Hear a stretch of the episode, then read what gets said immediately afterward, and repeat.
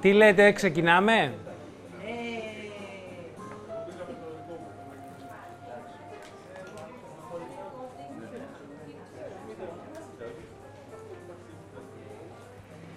Λοιπόν, ε, προφανώς δεν θα χρειαστεί να πούμε ότι καλό είναι να κλείσουμε τα κινητά μας. Επίσης δεν θα χρειαστεί ότι, να σας πω ότι καλό θα ήταν να μην καπνίζετε γιατί έχω ένα βήχα που ενεργοποιείται με το τσιγάρο και θα κλείσουμε, αν θυμάμαι καλά, και το air condition για να έχουμε λίγο καλύτερο ήχο. Λοιπόν, σας ευχαριστώ που είσαστε όλοι εδώ. Ευχαριστώ και τον Γιώργο που είναι έξω και την Αγγελική που είναι εδώ και τον Στέλιο και τον Κώστα και την Κατερίνα ε, και όσους πιθανά μας ακούν από το σπίτι τους. Σήμερα είναι μια ε, λίγο ιδιαίτερη μέρα, γιατί ξαναξεκινάμε λίγο να κάνουμε αυτές τις αναμεταδόσεις ε, προς τα έξω που είχαμε κάνει όταν ξεκίνησε η πρώτη πανδημία, η πρώτη μάλλον καραντίνα, περιορισμός ήταν αυτό. Οπότε είμαστε σε ένα καινούριο ξεκίνημα. Ε, παραδόξως αισθανόμουν πάρα πολύ αγχωμένος σήμερα και μόνο έτσι μπορώ να εξηγήσω το γεγονός ότι με πόναγε πάρα πολύ το γονατό μου. Οπότε έχουμε πολλά χρήματα να δώσουμε σε ψυχαναλυτές ακόμη. Ε, όλη την ημέρα έψαχνα και προσπαθούσα να δω τι θα διαβάσω σήμερα.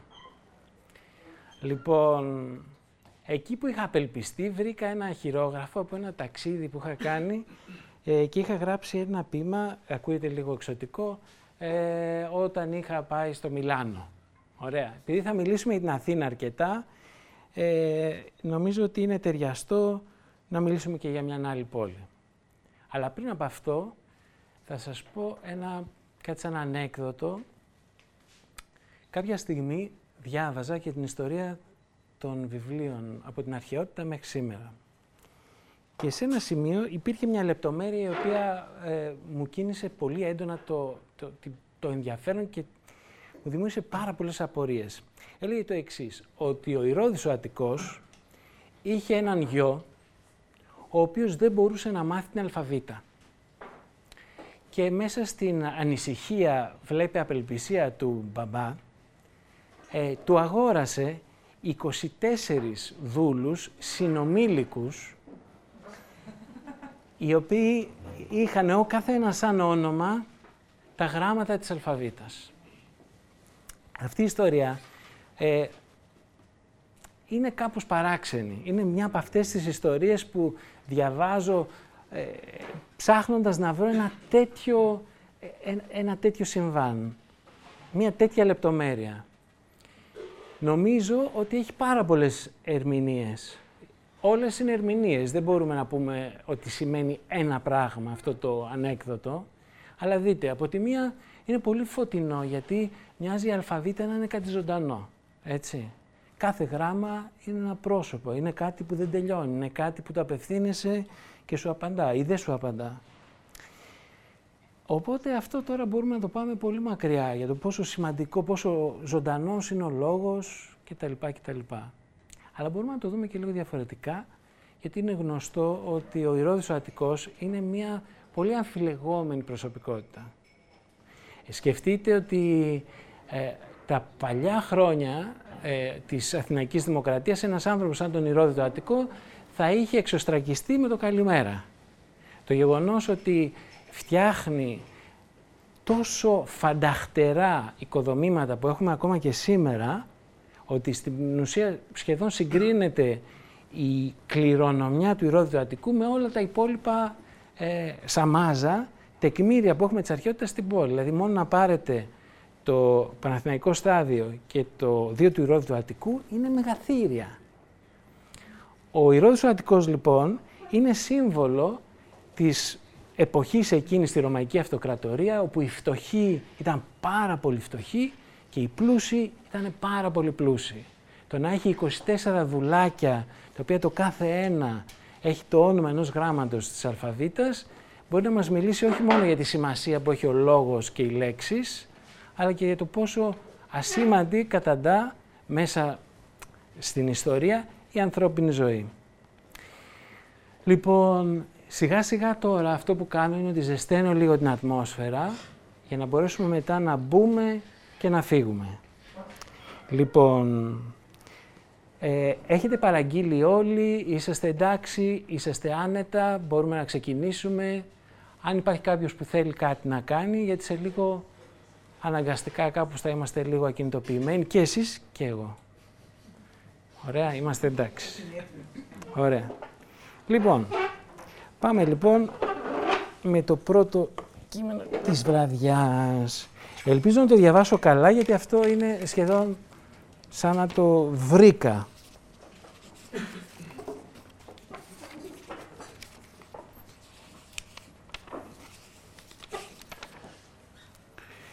Λοιπόν, για τον Ρικάρντο. Ρικάρντο. Ευχαριστώ πάρα πολύ. Ρικάρντο. Διασχίσαμε μαζί πάνω στη μηχανή σου το Μιλάνο. Ενώ έπεφτε η νύχτα και δρόμοι χωρίς όνομα εναλλάσσονταν και ήσουν λυπημένος που ήσουν πλέον χαρούμενος, αλόβητος από τις παλιές αγάπες. Και ο ουρανός έσβηνε και γυρνάγαμε γύρω-γύρω τις πύλες τις παλιές της πόλης και μπαίναμε ξανά και ξανά εκεί που ήμασταν, γιατί αυτό είναι το νόημα των ανθρώπινων πραγμάτων. Κι ήταν η μέρα που έφυγε καλή. Εχτες το κρύο έκαιγε τα πάντα. Και μου έλεγες πως στη Σικελία προχτές έκανες βουτιές και στο Μιλάνο ήταν παγωμένες κυψυχές, πράγμα που δεν ήταν αλήθεια. Και κατάλαβα πως τα καλοκαίρια μου ήταν τόσο μοναχικά που έμαθα να αγαπώ τον ερχομό του φθινοπόρου και της βροχής. Και μου έλεγες πως ναι, λύπη δεν αισθάνεσαι, μόνο έκπληξη που αλλάζει κάθε χρόνο ο καιρός. 48 χρόνια τώρα εντυπωσιάζεσαι πάντα και ανάμεσα στα κτίρια τρεμόπαιζε το φως και έσβηνε προς τον ουρανό απαλά, τόσο απαλά και ήταν το πέρασμα στο σκοτάδι και το τίποτα γλυκό, ξαφνικά φιλόξενο.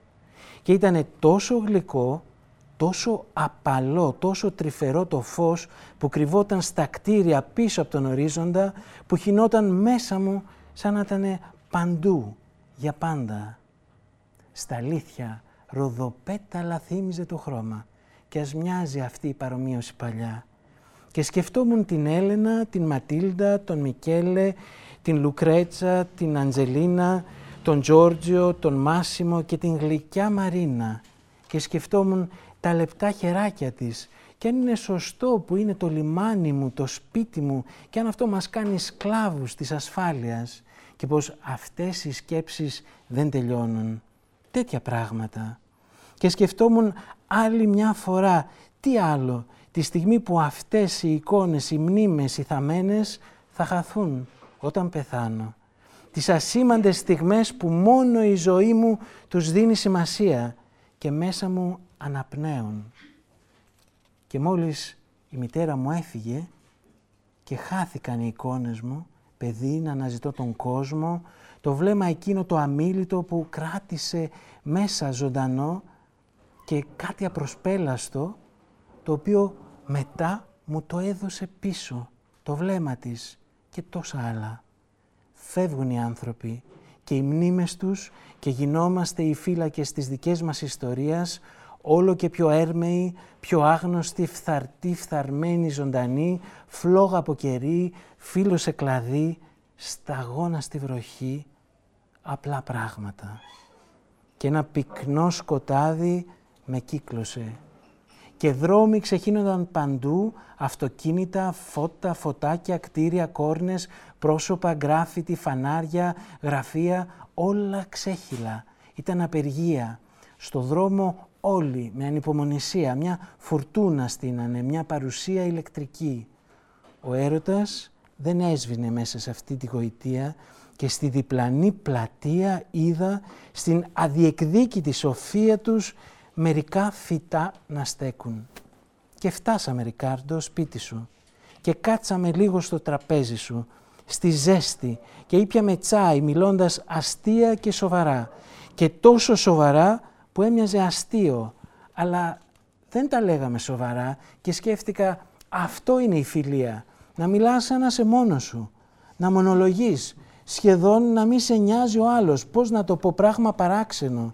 Και μου έλεγες για τα βιβλία σου και τα κόμικ σου και σκέφτηκα φωναχτά πως διαβάζω συνεχώς πολύ βαριά και βαρετά βιβλία τον τελευταίο καιρό και σου απάντησα γιατί. Γιατί έχω μέσα μου αδιάκοπα ένα θρήνο Μα λέγονται τέτοια πράγματα, τόσο βαριά αλήθεια, κάτι που καίγεται, που πέφτει σε ένα βαθύ σκοτάδι. Και δεν μπορώ να τρέχω προς τα μπροστά, χρειάζομαι να σταματώ και να κοιτάζω πίσω μου, να μην μιλάω για λίγο, μόνο να κοιτάω, χωρίς φωνές ή συγκινήσεις, μόνο να κοιτώ το σκοτάδι και να ξεκουράζομαι.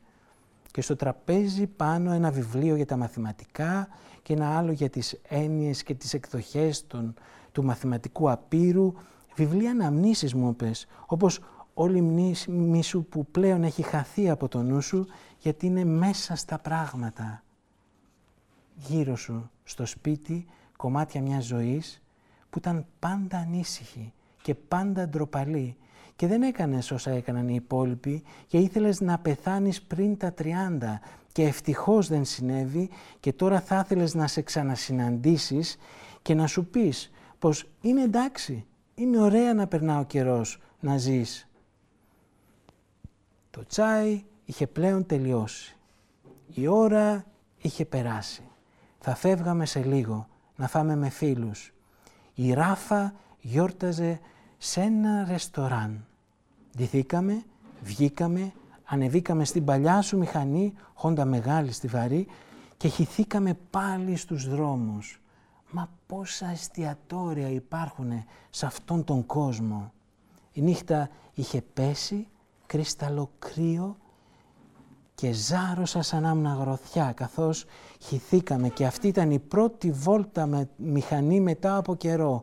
Παγωμένος, παγωμένος μετά από καιρό μας έβλεπα από μακριά να πηγαίνουμε σιωπηλοί, γεμάτοι εικόνες, ήρεμοι, μας έβλεπα από μακριά σε μια γωνιά στρίψαμε και χαθήκαμε.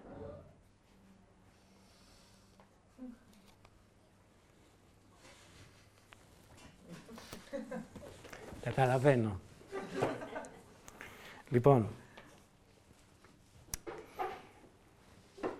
ε, είχα σκεφτεί διάφορα σενάρια.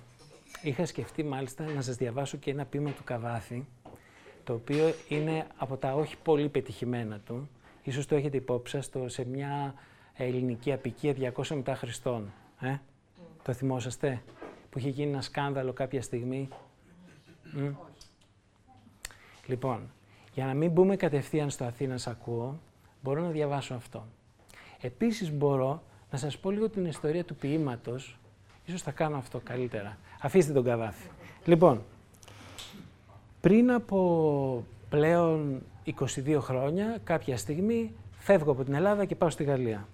Εκείνα τα χρόνια μέναμε μαζί με τον Γιώργο το Σαλαμές, συγκατοικούσαμε. Ε, το σπίτι αυτό ήταν ένα τόπο συνάντησης. Ε, συνέχεια είχαμε τραπέζια και συνέχεια είχαμε κόσμο που έφερνε και έδειχνε δουλειά του, ειδικά φωτογράφους, αλλά όχι μόνο. Λοιπόν, όταν έφυγα όμως, ε, αυτό ήταν λίγο σαν ένας, ένας παραγμός. Οπότε αρχίσαμε να επικοινωνούμε και να αλληλογραφούμε εντατικά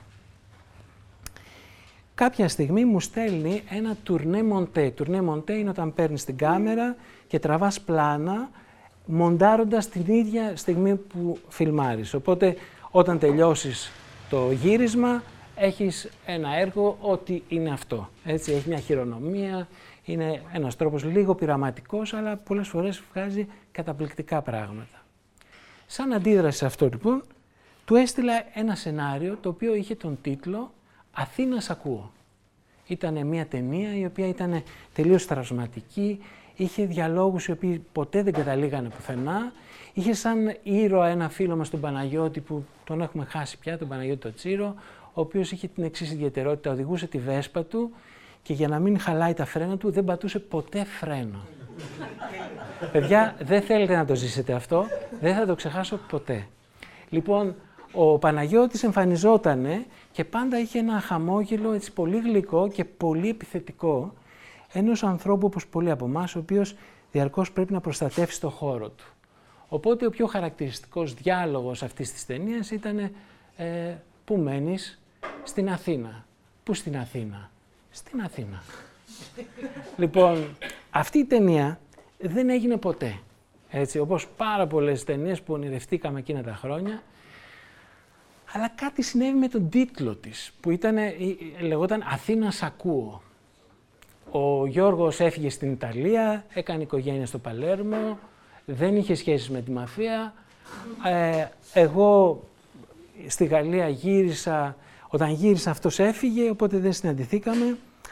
Και μέσα στα χρόνια που ακολούθησαν, τα χρόνια της κρίσης, τα χρόνια μετά το τέλος της Ολυμπιάδας, άρχισα σιγά σιγά σχεδόν χωρίς να το καταλάβω να γράφω αυτό το ποίημα, το οποίο το έγραφα για πάρα πολλά χρόνια, ούτε εγώ ξέρω πόσα, που είχε αυτό το τίτλο, Αθήνας ακούω. Αντίστοιχα ο Γιώργος άρχισε να φτιάχνει μια σειρά από φωτογραφίες, η οποία είχε τον ίδιο τίτλο. Δεν ξέραμε ότι δουλεύαμε παράλληλα πάνω στον ίδιο τίτλο και τώρα έχουμε βρεθεί στην αμηχανία αυτός να έχει φτιάξει ένα βιβλίο με φωτογραφίες που έχει τον τίτλο Αθήνας ακούω και εγώ να πρέπει να εκδώσω αυτό το ποίημα που έχει τον τίτλο Αθήνας ακούω.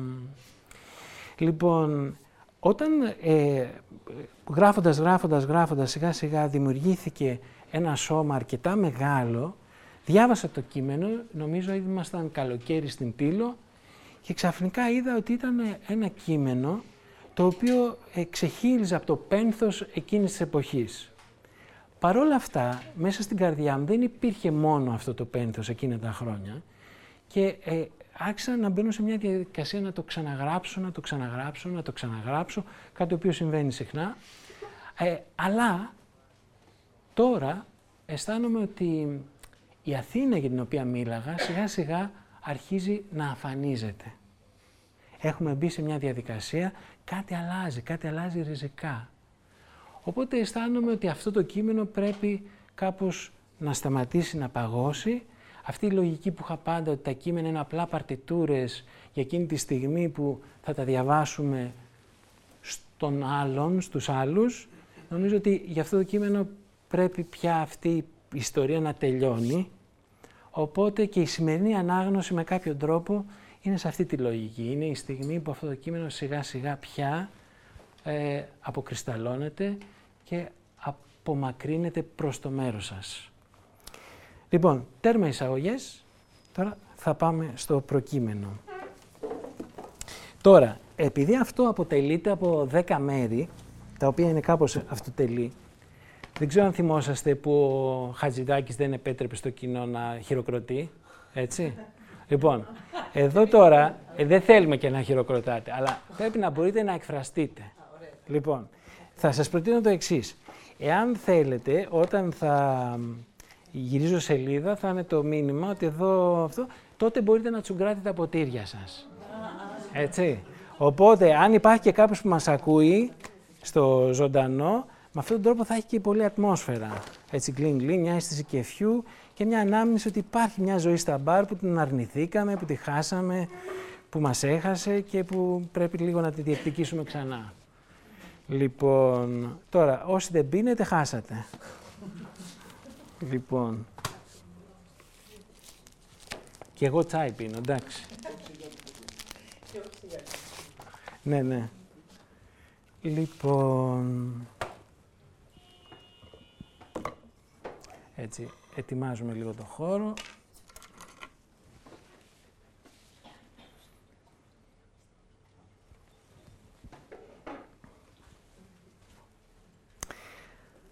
Αθήνας σ' ακούω και περπατώ τους δρόμους σου με συστολή. Ξέρω πως και εδώ κρύβεται το μυστικό του κόσμου. Αθήνα σ' ακούω και γυρίζω στους δρόμους σου με προσοχή και χαϊδεύω τους τοίχους σου έτοιμος δίπλα μου θαύματα, τραύματα και αμέτρητες φωνές. Αθήνα σ' ακούω. Η Αλεξάνδρα στο πρωί ανεβαίνει κατευθείαν στον ήλιο που καίει τα πάντα και θυμάμαι τα πλήθη που τρέχουν στον θάνατο φωνάζοντας στα πεδία των μαχών, τα Λούνα Πάρκ και τα προάβλια των σχολείων. Και αφήνω την καρδιά μου ανοιχτή και μισή και δεν αντιστέκομαι στην μοίρα, στην ιστορία, στην επιθυμία για καταστροφή που απλώνεται. Μόνο κοιτάζω ποια φωτεινή πηγή στηρίζει αυτή την τρέλα. Ποιον θησαυρό και ποιαν αλήθεια έχει στο βάθος και πού θα αποστάσει, τι θα απομείνει και τι θα φανιστεί. Και αν δεν ζω, δεν έχει σημασία, να ξέρω θέλω. Όπου κι αν πήγα, είμαι κοντά σου.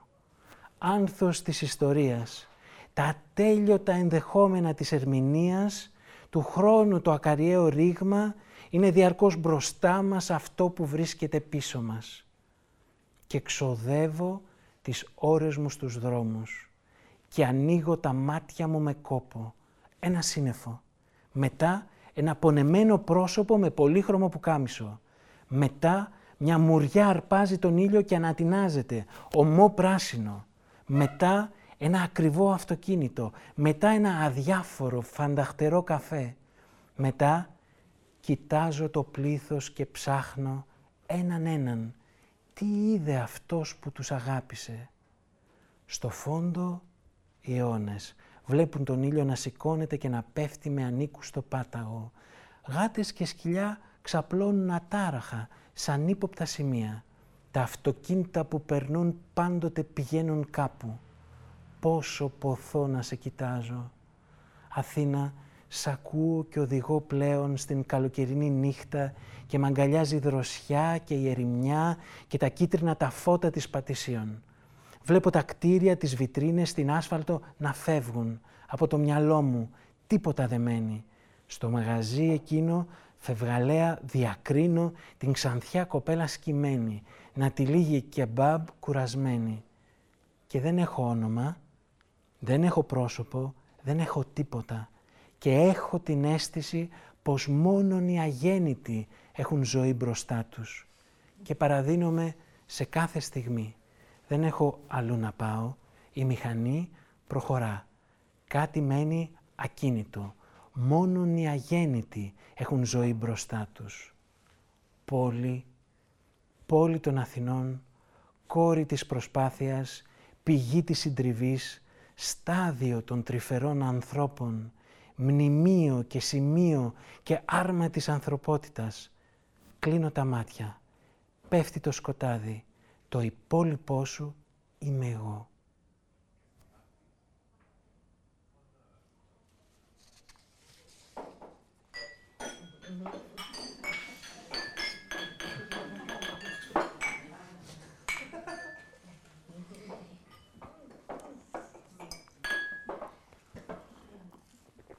Καλά, μην το ζορίζετε τόσο.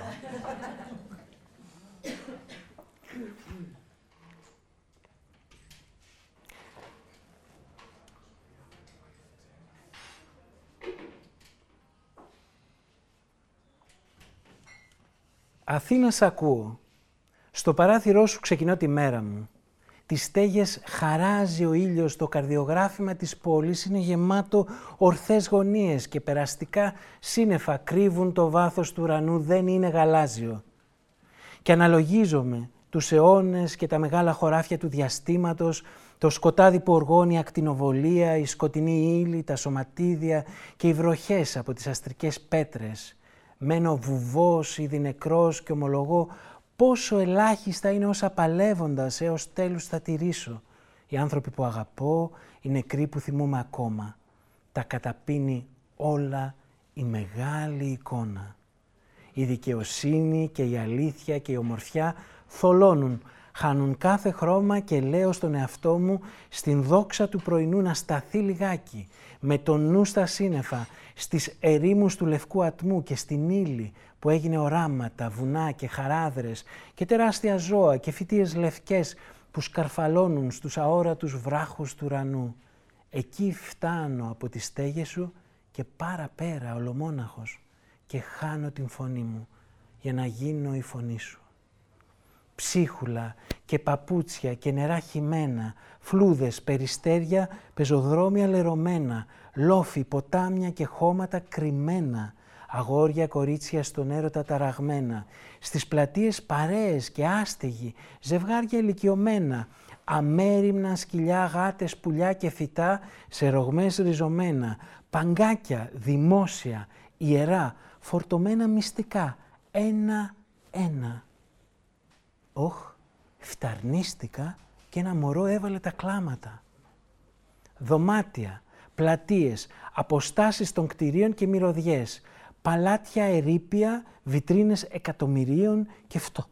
και φτωχές, καθαρά μάρμαρα, εικόνες γραφίτι αγορασμένες και αληθινές, καμένη άσφαλτος, ίχνη από δοφράγματα, από συγκρούσεις τελετές, από τον δρόμο ακούγονται φωνές. Δεν καταλαβαίνω όμως, μαλώνουν ή γελάνε; Παιδιά χωρίς μέλλον, γιατί έζησαν κάποιες ανέμελες γιορτές. Ο ήλιος καίει, καταδιώκει τους πάντες στις σκιές. Άνθρωποι που βάριναν από τα χρόνια, τις ειδήσεις, τις επιλογές. Στον δρόμο γίνομαι περαστικός. Βρίσκω τον εαυτό μου. Διασταυρώνω το βλέμμα με κάποιον και ξαναμοιράζεται ο κόσμος. Στον ηλεκτρικό σ' ακούω, χαμογελάω, αλλά αφήνω κάτι μέσα μου να κλαίει. Φορά γραβάτα το πρεζάκι και λέει σε κάθε βαγόνι άλλη ιστορία. Είναι όλες αληθινές. Γέρνω το κεφάλι μου στο παγωμένο τζάμι, έχει δίκιο. Αυτή η ιστορία δεν αντέχεται αν δεν περάσεις από μέσα της. Απέναντι, τα σοβαρά και τα αστεία δεν αποκλείουν το ένα το άλλο. Το αντίθετο. Και τα αντίθετα που οργανώνουν τον κόσμο, π.χ. οι ανίσχυροι και οι ισχυροί, δεν είναι ανάγκη να κρυφτούν για να φανεί η αξία που έχει ένα ξερό φύλλο, ένας στιγμίος έρωτας και μια σύντομη βροχή. Όχ, ένα παπούτσι στη μέση της Ιπποκράτους. Σταματώ κάπου στο δρόμο. Κοιτώ χωρίς να βλέπω. Ακίνητος. Είμαι σίγουρος. Σκάλες που χάθηκαν, σκυλιά που έτρεξαν, παιδιά που έπαιξαν, βιβλία που τέλειωσαν, τα κλείσαμε και κοιτάξαμε γύρω μουδιασμένοι, αστραπές που έλαμψαν, αδικίες που έγιναν, σπίτια που γκρέμισαν, βραδιές που όλοι χαιρετήσαμε και πήγαμε σπίτια μας ζαλισμένοι από καπνούς και ποτά, μηνύματα που χάθηκαν, τραγούδια που τέλειωσαν, ρούχα που έλειωσαν, γλάστρες που τελικά ξεράθηκαν. Όλα συνεχίζουν.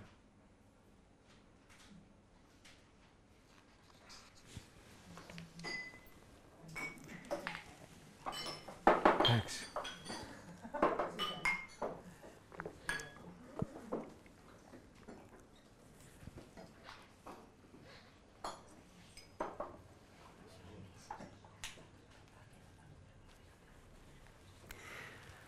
Αθήνα σ' ακούω και δεν ξέρω αν τραγούδησε το μέλλον ή το παρελθόν.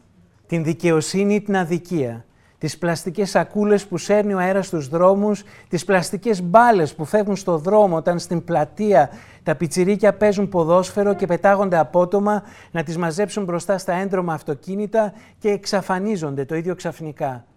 Δεν ξέρω αν τραγούδησε στους έρωτες που δεν ανταποκρίθηκαν και καλύτερα έτσι τις τελευταίες φορές που ειδωθήκαν άνθρωποι χωρίς να το γνωρίζουν, την επιθυμία για καταστροφή και απόδραση από την ιστορία και την γλώσσα, την δίψα για ελευθερία πέρα από την ελευθερία, του έρωτα την φρικτή ερωτελεστία, την κοινωνική αξία της ντροπής, της αμηχανίας και της αφηρημάδας, την πολιτική σημασία της έλλειψης επιχειρημάτων και αποτελέσματος, το φως που τυφλώνει στην εθνική αντιστάσεως στην Κεσαριανή το απόγευμα.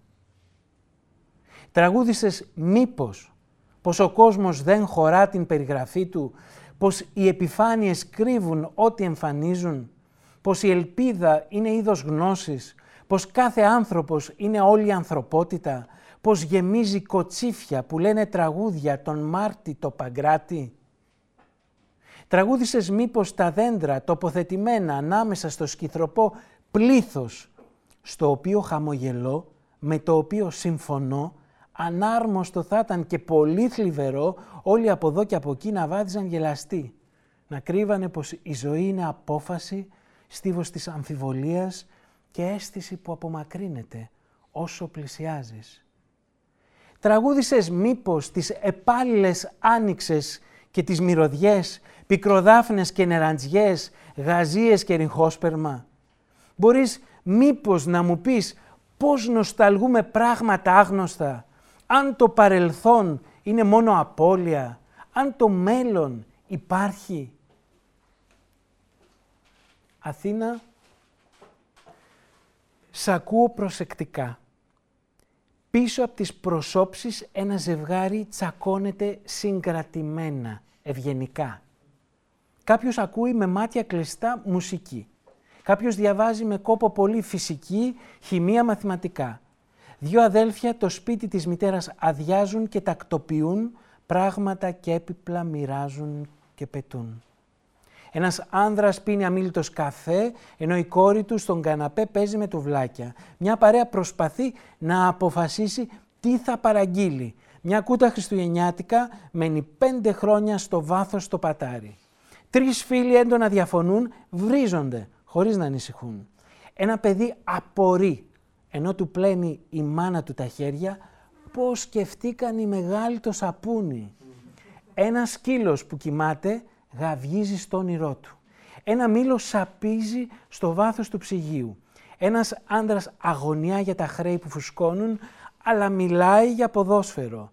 Ένα τηλέφωνο χτυπά στο άδειο σπίτι. Ένας καλοχτενισμένος κύριος βλέπει στις ειδήσεις ωκεανούς δυστυχίας και βουνά αδικίας βαριεστημένα.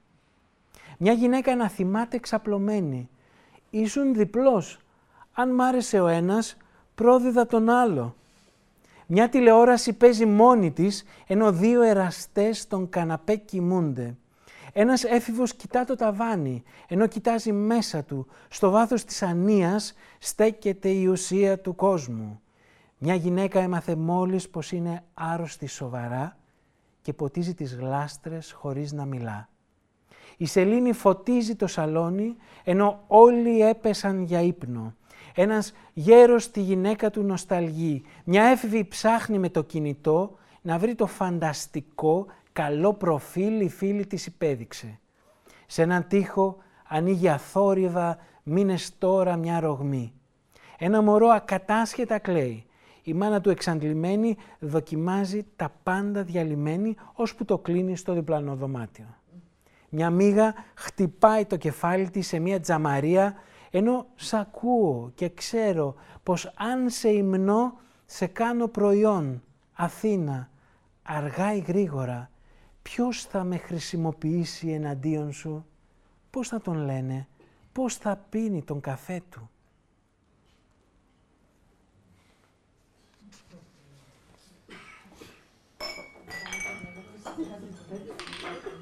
Τι ήθελα και το είπα.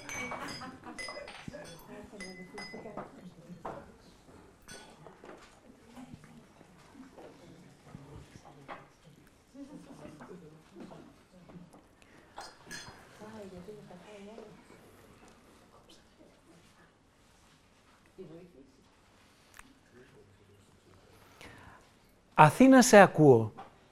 Μήπως το φαντάζομαι. Ποιος μιλάει άραγε, ποιος βλέπει. Κοιτάζω το βλέμμα μου. Τα σύννεφα αντανακλούν σε μια βιτρίνα. Ένας άστεγος μόνος συζητάει. Το αυτοκίνητο που περνάει είναι γεμάτο παιδιά που μου γελάνε. Γιατί, έχω κάτι. Ανοίγω τα μάτια και τα κλείνω για να δω αν θα χαθεί ο κόσμος, γιατί βλέπουμε με τρόπους άλλους και έτσι έχουν και η τυφλή ελπίδα. Αθήνα, σ' ακούω. Νύχτες του χειμώνα που γυρνώ σπίτι από άδειους δρόμους που μυρίζουν κακοκαμένα ξύλα, φωνάζεις κάποιον. Λες, θα του γαμίσεις τη μάνα και μετά τη γυναίκα πως είναι χιδαίος και ψεύτης και κλέφτης και δεν αντέχεις και βηματίζεις την Αριστοτέλους. Και ο θυμός σου είναι ατέλειωτος απόψε που βρήκες τον φταίχτη. Και έχεις άσπρα γένια και φοράς ένα μπέζι βάγκο, παντελόνι καμπάνα και ένα τεράστιο γούνινο καπέλο από έναν χειμώνα μακρινό που σε καταπίνει. Και όπως βρίζεις, τρεκλίζεις και ανησυχώ για σένα και σε κατασπαράζει ο νους σου και ρωτώ αν σ' αγαπώ γιατί ταξίζεις. Η ερώτηση όμως δεν έχει νόημα. Δεν υπάρχει μέρος πιο σημαντικό από τα άλλα, αλλιώς τίποτα δεν έχει σημασία. Αλλιώς έχει σημασία μόνο η δύναμης και ο δυνατός, δηλαδή ούτε κι αυτός. Αθήνα, πώς να σε ευχαριστήσω; Αθήνα, σ' ακούω στη γωνία της κεφαλινίας, πορτοκάλια, παξιμάδια και πατάτες φορτωμένος. Μαλώνεις ένα λεβέντι Αφρικανό με κορμί από μπρούτζο γλυπτό, με ένα χαμόγελο τρυφερό, γλυκό, που αστράπτει λυπημένος. Είσαι γριά, με κάτασπρα μαλλιά, μισό μέτρο πιο κοντή. Αυστηρή. Τον μαλώνεις. Είσαι νέος εσύ, παλικάρι. Δεν επιτρέπεται να χάνεις το θάρρος σου. Και σήμερα ακόμα αντυχεί σαν ύποπτα μέρη ιστοργή, ομή, χωρίς εξηγήσεις. Αθήνα, σ' ακούω στην είσοδο μιας πολυκατοικίας. Μιλάς σπαστά, είσαι Κούρδος πιθανά. Τρίβεται μάρμαρα με το συνεργάτη σου από την Πολωνία, η μηχανή βαριά, πολύ σκόνη, φασαρία. Έχετε για λίγο σταματήσει, στα μάρμαρα έχετε καθίσει και λες «Μια στιγμή θέλει να γίνει το κακό». Και κατεβαίνω την Ιθάκης με τα μάτια καταγής να σκέφτομαι τι εννοείς. Μια στιγμή θέλει να γίνει το κακό. Ατυχήματα πάνω στην εργασία ή το έγκλημα που γεννάει η απελπισία, ο θυμός, η κούραση και η απληστία ενός αφεντικού ασυναίσθητου κακού πιεσμένου πιθανά και αυτού από το πνεύμα του καιρού. Και θυμάμαι χρόνια τώρα σε μια λίμνη να κοιτάζεστε σκυμμένοι σε μια μπόρα τυλιγμένη από βουβές σκέψεις κυκλωμένη. Δεν υπάρχει ζωή χωρίς κόπο, χωρίς δυσκολία, αλλά σε κάθε γωνία κρύβεται μια δικαιολογία για τη δίκαιη αδικία. Αθήνα, σε ακούω να γελάς που έπεσες πάνω σε ένα στήλο, να μιλάς προσωπικά στο τηλέφωνο δυνατά και φτιάχνω άθελα εικόνες. Να προσπαθείς να πείσεις κάποιον να πάει στο γιατρό. Να γίνεσαι άδικη γιατί είσαι κουρασμένη. Να λες θλιμμένη πόσο χαρούμενη είσαι. Να γελάς γοητευμένη με κάτι που δεν βρίσκω αστείο. Να μου δίνεις την ευχή σου. Να με παρακαλείς να προσέχω τα προσωπικά μου αντικείμενα. Να ζητάς βοήθεια βουβή, καθισμένη και σκυφτή, ακίνητη στο τραμ που τραντάζεται ενώ εσύ συγκλονίζεσαι. Να μιλάς στο κινητό για το κινητό που θες, που έχεις, που είχες. Σ' ακούω που κατεβαίνεις στην στροφή με τις φίλες σου και μιλάτε όλες μαζί και αλλάζετε τον κόσμο. Σ' ακούω να νιαουρίζεις κάτω από ένα αυτοκίνητο και σκύβω. Είσαι τόσο μικρή και έχεις τόση φωνή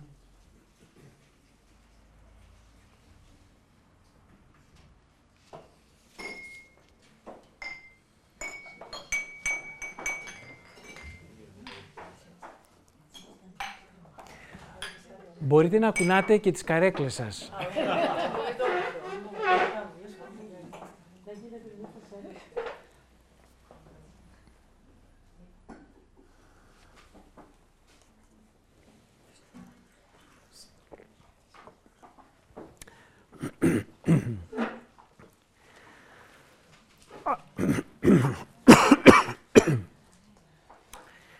Αθήνα σ' ακούω σάγνωστες πλατείες τα βράδια.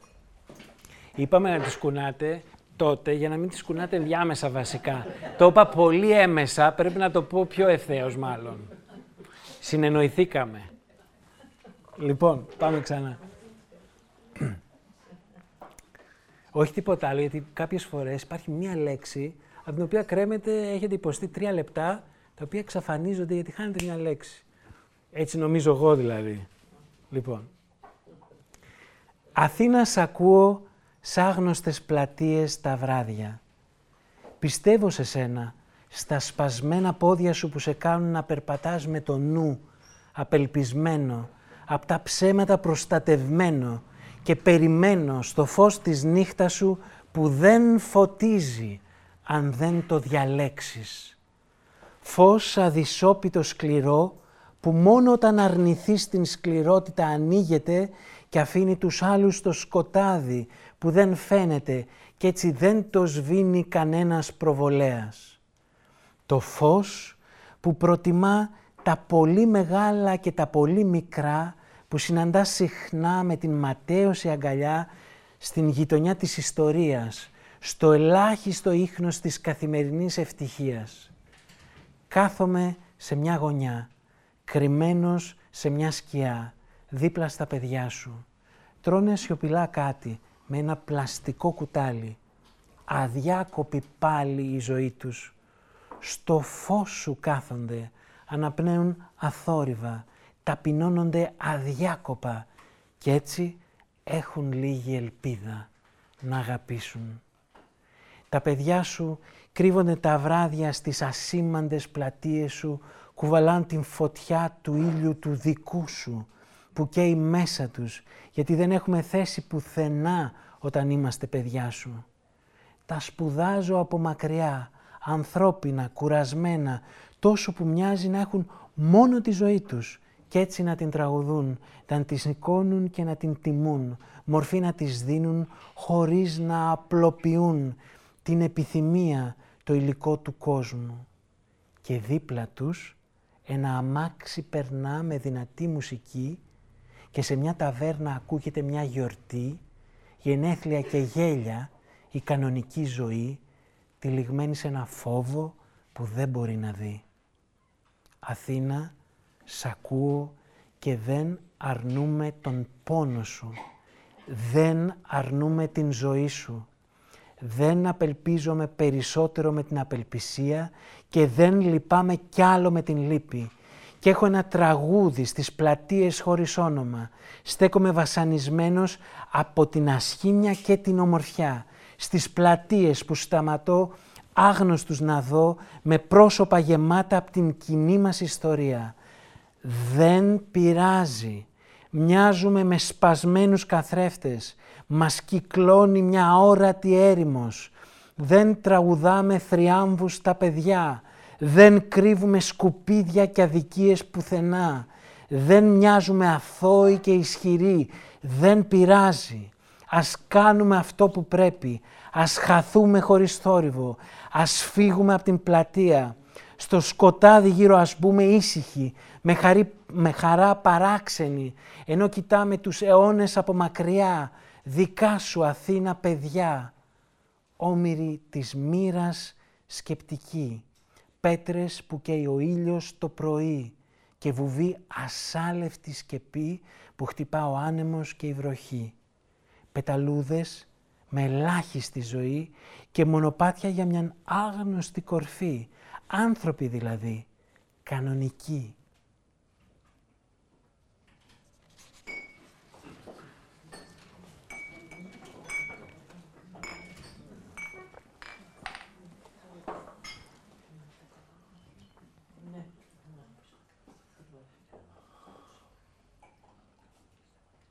Αθήνα, σε ακούω με τις ώρες. Έχεις πολλά να πεις και τα λες όλα μαζί με τα αντίθετά τους, γιατί η αλήθεια είναι μια κίνηση ακίνητη, που και αυτό δεν είναι αλήθεια, γιατί η αλήθεια δεν είναι κάτι, αλλά κάποιος ήταν στο δωμάτιο το βράδυ εκείνο στη Μασαλία, οι δρόμοι ήταν έρημοι όταν γυρνούσα σπίτι, οι γάτες μέσα από τα σκουπίδια βγαίναν πεντακάθαρες.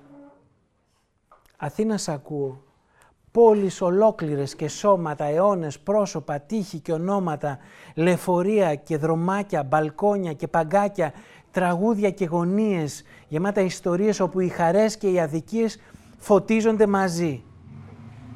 Δε σε συγκρίνω με κάτι που φαντάστηκα. Και ενώ φαντάζεις βαριά, αμετακίνητη, στο μέλλον και στο παρελθόν γκρεμίζεσαι και χτίζεσαι αδιάκοπα Ξαναγίνεσαι, ξαπλώνεις και τεινάζεσαι. Στην Πυραιός, τη Βουλιαγμένη, στη Συγκρού, απλώνεις και χάνεσαι στην Ιερά Οδό, τη Λένορμαν, την Κηφισίας, την Πατησίων και Λιωσίων, ενώ ένα περιστέρι κάθεται στο μέτωπο του Λόρδου Μπάιρον. Η Βασίλισσα Όλγα αξιοπρεπής κρατά συντροφιά σε δυο σκυλιά. Ο Μαβίλης παραστέκει εδώ και καιρό ένα μισότρελο από την θλίψη μουσικό που παίρνει κιλά όσο πάει. Ο Κανάρης κοιτάζει τα παιδάκια που παίζουν με αυτοκινητάκια στο ξερό συντριβάνι. Βρουμ βρουμ και αστράφτη λιωμένη άσφαλτος στη Φιλελίνων το απόγευμα του Νοέμβρη ενώ τα χόρτα στην Ισίδα της Σπύρου Πάτσι έχουν θεριέψει, ενώ οι νεραντζιές είναι κατάφορτες, αόρατα, πράσινα ακόμα νεράντζια τέτοιες μέρες, όπως τα ποίηματα που δεν γραφτήκαν σε χαρτί, μα ξοδεύτηκαν σε μια κουβέντα φίλων. Αθήνα, σ' ακούω ακίνητος, χωρίς να απαντάω στα κτίρια, τους ανθρώπους και τα φώτα ανάμεσα. Για μια στιγμή πολύτιμη που τίποτα δεν δίνει και στον εαυτό της σβήνει και χάνεται και χύνεται και την πίνει πηγή της και φεύγει χωρίς να πάει κάπου εκείνη τη στιγμή που δεν σου ζητάω τίποτα. Φεύγει. Αθήνα σ' ακούω όταν πονάω, όταν νιώθω μόνος και θνητός, περαστικός, ελάχιστος. Τα πράγματα δεν μου μιλούν, όλα είναι ασύνδετα και γκρεμίζονται ακίνητα, ενώ ψύχρεμα συνεχίζω, περπατάω, μιλάω και κοιτάω γύρω μου.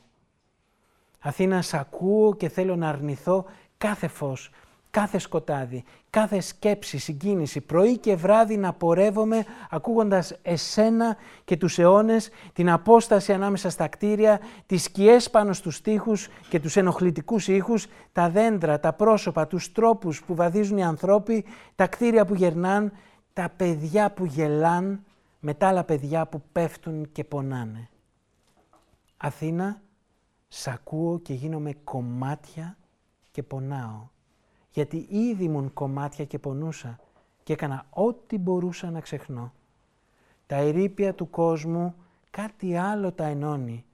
Ένα ένιγμα που δεν χορταίνω να θαυμάζω. Μια δόξα που ενώνεται σε ένα σημείο σκοτεινό που δεν φοβάμαι να φοβάμαι. Αθήνα, σ' ακούω τις στιγμές που σωπαίνεις. Ξαφνικά, στην Ακαδημίας τίποτα. Ούτε αυτοκίνητα, ούτε άνθρωποι, καυτός ο ήλιος, τα κτίρια ακίνητα, αιώνια φαίνεσαι, η αιωνιότητα φαίνεται, μόνο ο χρόνος κινείται, η ησυχία μετατρέπει τα πάντα σε ερήπια, είμαστε στα όρια της ιστορίας, το φως δεν έρχεται από πουθενά, αισθητή η ησυχία που είναι πάντα εδώ, η σκέψη επιβραδύνεται, όλα αρχίζουν να πάλονται, η κατάφωτη ύλη γίνεται ενέργεια και σιωπή, ακολουθεί κάθε ερώτηση ένας περαστικός με κοιτά σαν να είμαι από γυαλί.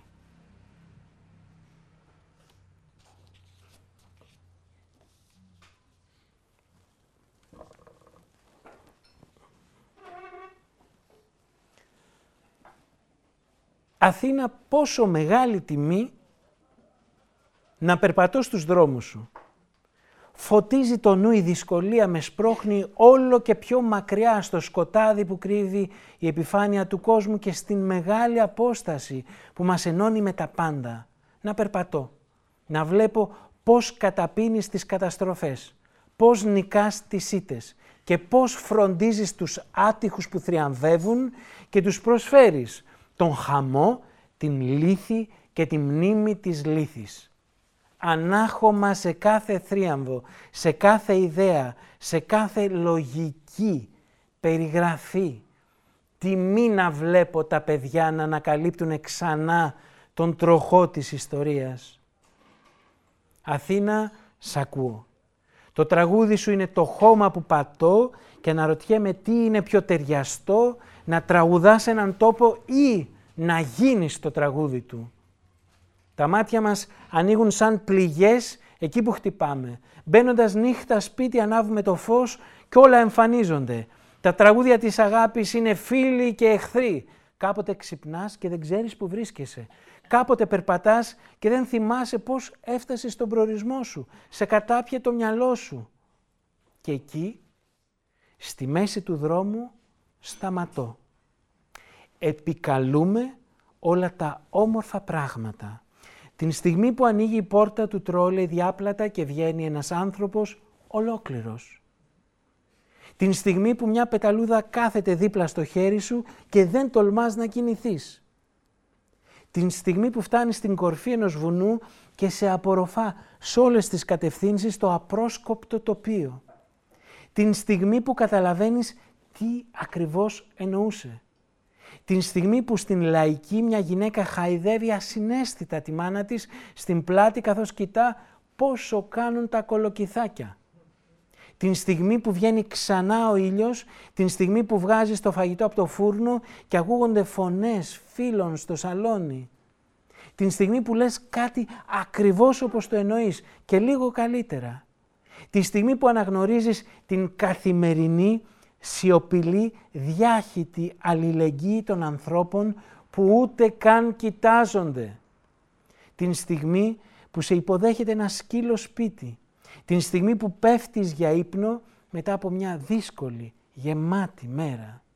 Το ζεστό ψωμί που κουβαλάς πηγαίνοντας στο σπίτι και περιμένεις να περάσει το αυτοκίνητο και θες να προλάβεις να λιώνει το βούτυρο μόλις το απλώσεις. Την στιγμή που έξω ξεσπά μια μπόρα και ξαφνικά ηρεμείς. Ειδικά αν δεν πάει ο νους σου στους άστεγους, τους άτυχους και τους ταξιδιώτες το πρωινό φως που χαράζει το δωμάτιο, η έκφραση ενός αφηρημένου σκύλου, τα δάκτυλα των νεογέννητων παιδιών, τα πέταλα της παπαρούνας που σέρνει ο άνεμος στο χωράφι τον Μάιο και μικρά κοπάδια σπουργητιών πηδάν από δέντρο σε δέντρο και χάνονται και ξαναβγαίνουν και ξαναχάνονται μέσα στα φύλλα μιας ελιάς ενώ ακούγεται ένα ηλεκτρικό πριόνι και ο ήλιος καίει και μόλις κοιτάξεις προσεκτικά θα δεις παντού μυρμήγκια εργατικά αθόρυβα, ήσυχα, να πηγαίνουν πέρα δόθε. Ισχυσμένες αφήσεις που μοιάζουν με ηλεκτρικά τοπία του νου καθώς μια μουσική σε αγκαλιάζει από ένα σπίτι με ανοιχτό παράθυρο και ένα περιστέρι αφήνεται από ένα μπαλκόνι στο κενό με τα φτερά ανοιχτά ανάμεσα σε δύο κτίρια και γλιστρά στον άνεμο σχεδιάζοντας μια αόρατη τσουλήθρα που καταλήγει στο πεζοδρόμιο. Ένα παιδί προσπαθεί να καταπιεί ένα τεράστιο κουλούρι με βλέμμα συγκεντρωμένο και στον επόμενο κάθετο περνά ένας άνθρωπος τόσο όμορφος που πονάς και ευγνωμονείς και πιο κάτω βλέπεις κάποιον που γνώρισες κάποτε και ομόρφινε μεγαλώνοντας και δεν θα σε θυμάται και χαϊδεύεις έναν τοίχο που προσπερνάς κάθε μέρα. Σε αυτούς τους δρόμους αγάπησες και αγαπήθηκες πολύ.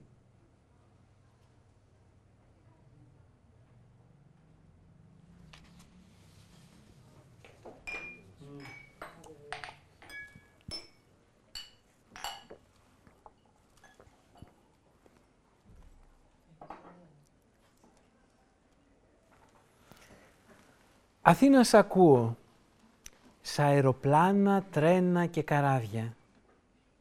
Στη γη, στο νερό, στον αέρα σκαρφαλώνοντας, κοιτάζω πίσω. Ο ένας κάνει τον άλλο αυτό που είναι, αλλά πάλι όχι, γιατί είμαστε αυτό που δεν γίνεται και όταν απομακρύνομαι αισθάνομαι χαμένος, ενώ το μόνο που θέλω είναι να χαθώ. Αθήνα, σ' ακούω, σε ξένους τόπους σε γλώσσες άγνωστες, όπου και αν βρεθώ. Παίρνω το τραμ, το μετρό, διασχίζω μια πλατεία, ψιθυρίζεις πόσο κρυφή είναι η βία, πόσο εύκολα αφανίζεται η κακία με την καθαριότητα, το χρώμα, το χρήμα, την τεχνολογία.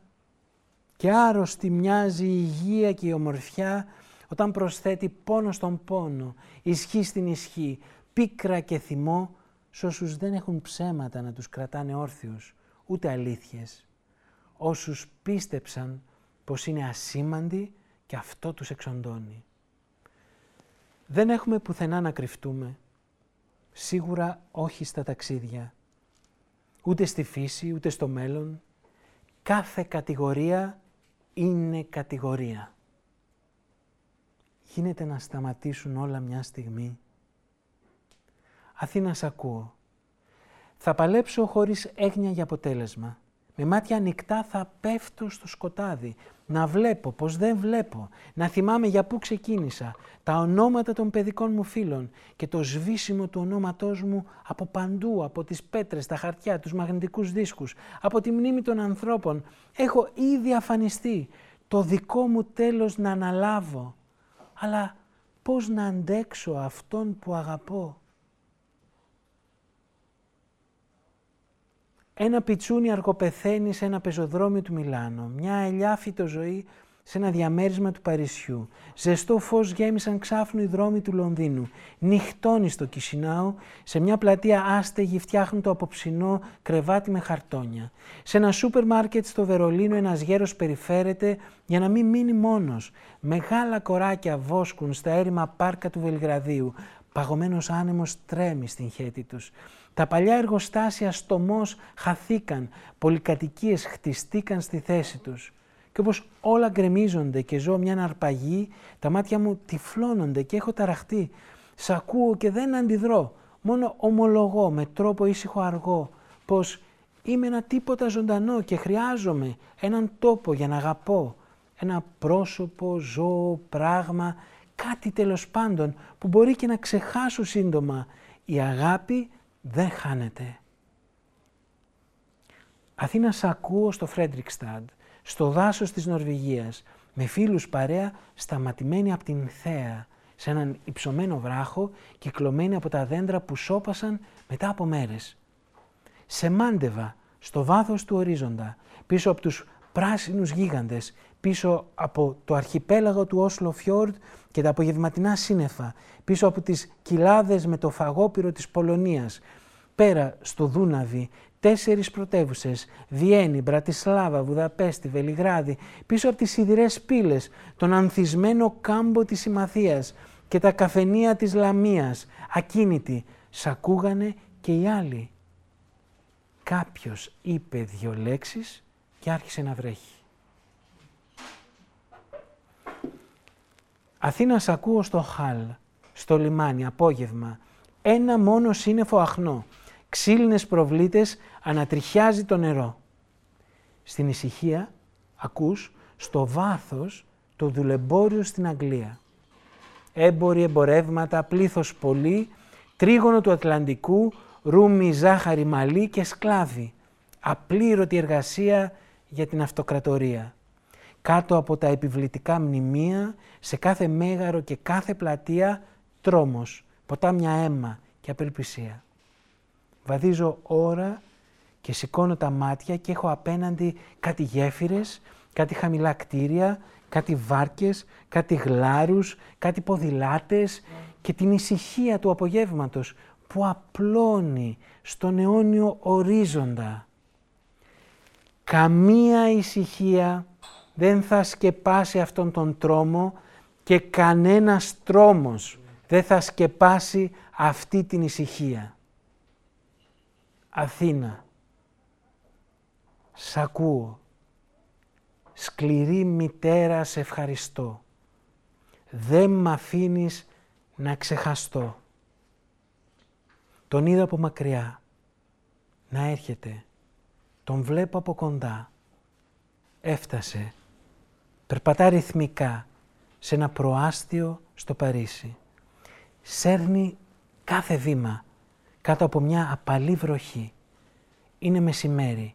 Τα ρούχα του λιγδιασμένα βαριά, σαν βρεγμένα χαρτιά κολλητά. Τα παπούτσια του έχουν διαλυθεί. Λάσπη και βρώμα έχει ξεραθεί στα μαύρα δάκτυλα που έχουν βγει έξω. Δεν αντέχεται η μυρωδιά. Κοιτά στον ορίζοντα μακριά. Δεν βλέπει κανέναν. Προχωρά. Είναι τεράστιος όμορφος, ακίνητος. Δεν ξέρω τι να κάνω. Ο κόσμος όλος Αθήνα έχει γκρεμιστεί. Πηγαίνουμε εκεί που είμαστε.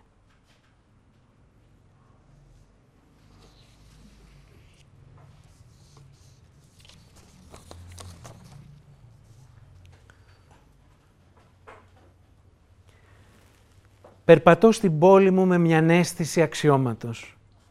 Δεν πιστεύω στην επικράτηση, βλέπω πως η εξαφάνιση, η αναχώρηση, το σβήσιμο κάθε ίχνους από κάθε μνήμη και κάθε τείχο δεν σημαίνει τίποτα για την αξία των πραγμάτων, ούτε καν για τη διάρκειά τους. Περπατώ στην πόλη μου με την αίσθηση πως δεν τη βλέπω, όπως άλλοι κι εγώ, στεφανωμένος το φως της σε παλήριες μνήμης κομματιασμένης σαν φρυγανιά, σαν γυαλιά σπασμένα που τρίζουν όταν τα πατάς και αστράφτουν όταν τα φωτίζεις. Περπατώ στην πλούσια πόλη μου και έχω τόσα και τόσα να μοιραστώ από την ιστορία της και συνάμα δεν με νοιάζει.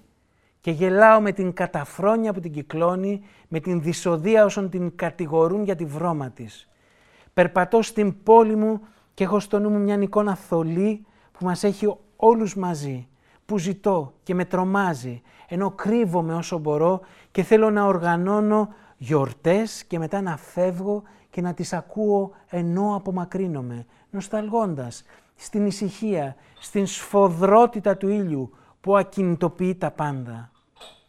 Περπατώ στην πόλη μου τιμώντας τους ποιητές της, τιμώντας την ατιμία τους, την απαραίτητη, σαν παράθυρο στον ήλιο της δικαιοσύνης, σημάδι της πληγής του χρόνου και του θανάτου και της ακόρεστης επιθυμίας για τον έρωτα. Τιμώ τους ποιητές της, τους ασήμαντους ανθρώπους. Δεν ζητώ για αυτούς δόξα και περπατώ σαν να πάω να τους βρω, αυτούς που κάνουν την ακινησία πράξη και το σκοτάδι φως και τα άδεια δωμάτια μεταφορές πανανθρώπινες που πυκνώνουν με το βλέμμα τους τον κόσμο και την ύλη των πραγμάτων. Περπατώ στην πόλη μου σας λέω, επειδή δεν μπορώ να κρατηθώ.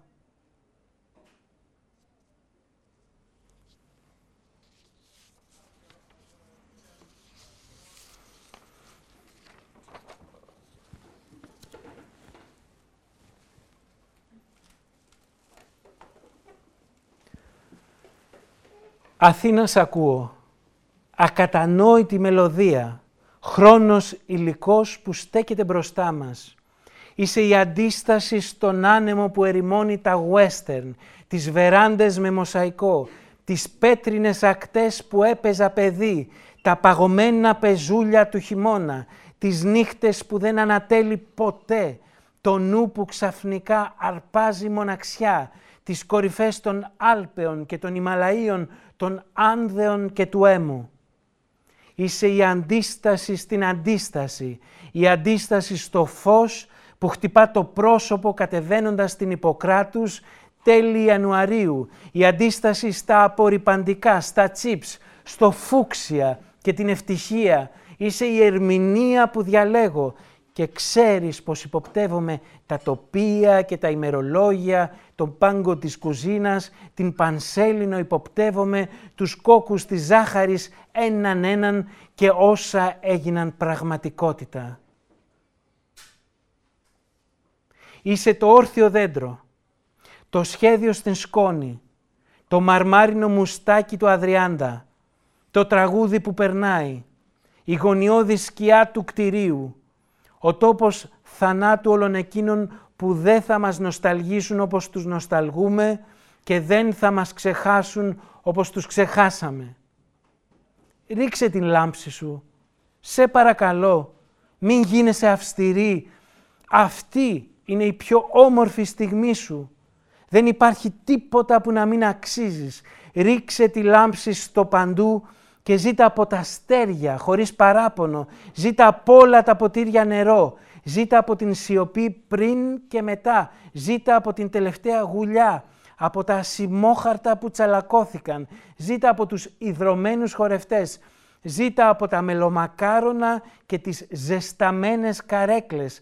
Από τα μετικάσματα και τις υπάλληλες τάξεις. Από τα μηχανικά μολύβια που δεν έχουν μύτες. Από τις ξαφνικές βροχές. Ζήτα το φως που δεν φαίνεται, που δεν χρειάζεσαι, που ακόμα έρχεται με την ταχύτητα του φωτός από την καρδιά της αιωνιότητος. Ζήτα από το σφουγγάρι της κουζίνας, από την τρίχα στο πουλόβερ, από το φεγγάρι του Αυγούστου, από το φανάρι που αργεί και από τη νύχτα που έρχεται νωρίς. Ζήτα την έγκλη του ατελείωτου θανάτου που γίνεται ατέλειωτη ζωή και γιγάντια τρυφερότητα και συνωμοσία χωρίς σκοπό και σχήματα του χυμένου νερού στην άσφαλτο του Ιουλίου που εξατμίζονται μπροστά στα μάτια σου.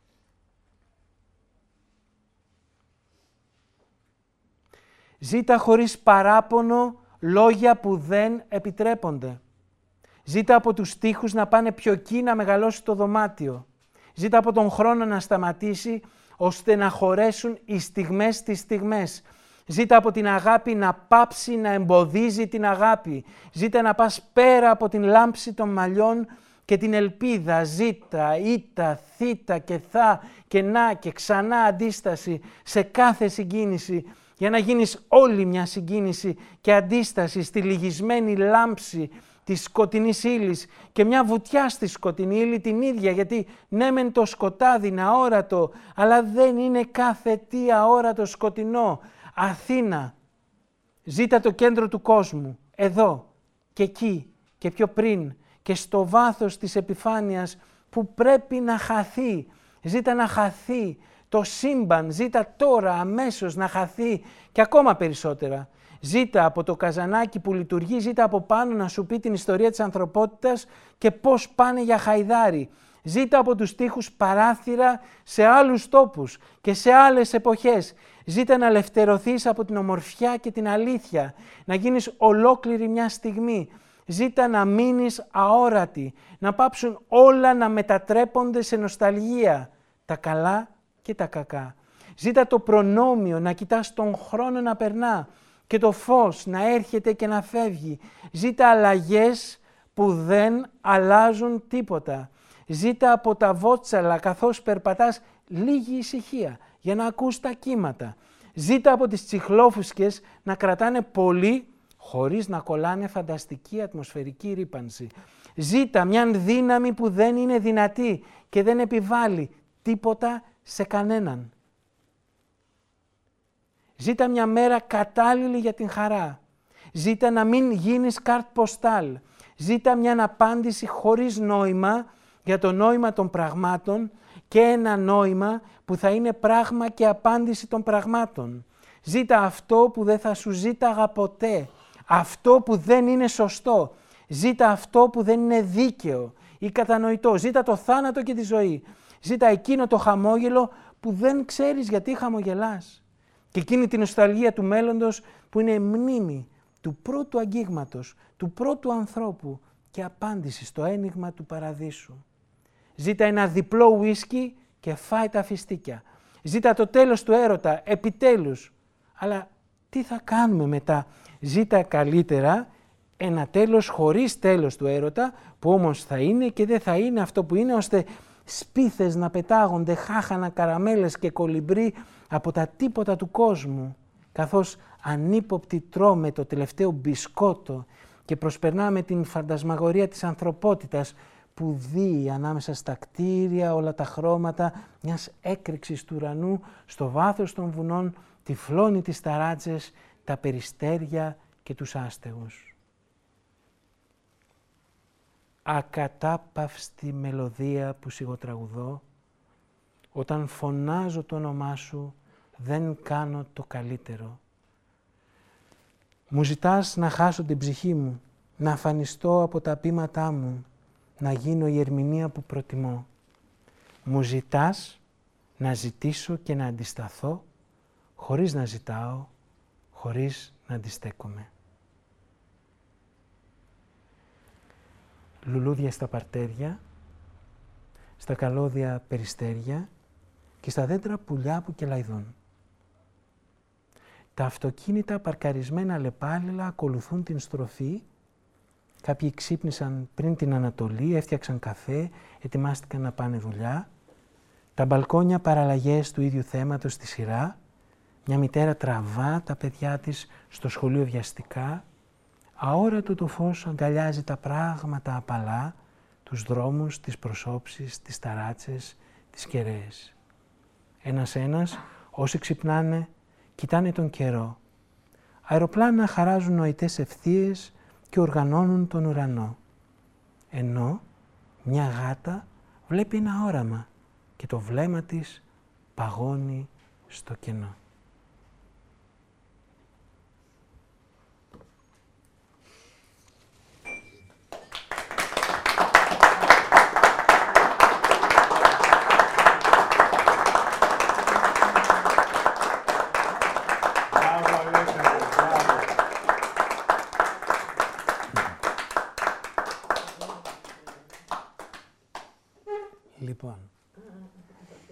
Είσαστε αθλητικοί τύποι. Αντέξατε. λοιπόν, τώρα εδώ που είμαστε, τίθεται ένα ερώτημα. Το σωστό θα ήταν να μην χορτάσουμε. Έτσι. Επίσης, δεν είναι καλή ιδέα, αφού κάναμε ένα ταξίδι, τώρα να φέρουμε κάτι άλλο. Ίσως είναι καλύτερα αυτό που ακούστηκε απλά να πέσει. Ε, οπότε, ακόμη και για μένα, τώρα πλέον έχω, είμαι έτοιμος, θα μπορούσα να συνεχίσω για τρεις ώρες. Αλλά νομίζω ότι το καλύτερο είναι να σταματήσω. Αν συμφωνείτε κι εσείς. Ε; Κάποιοι δεν απαντάνε. Εντάξει. Εντάξει. Λοιπόν, σας ευχαριστώ πάρα πολύ. Ευχαριστώ πάρα πολύ. Και ανανεώνουμε το ραντεβού, θα το ξανακάνουμε.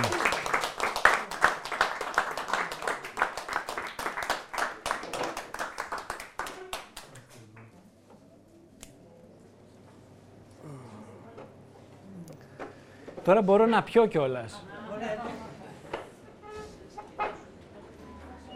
Ένα διπλό ουίσκι χωρίς φιστίκια.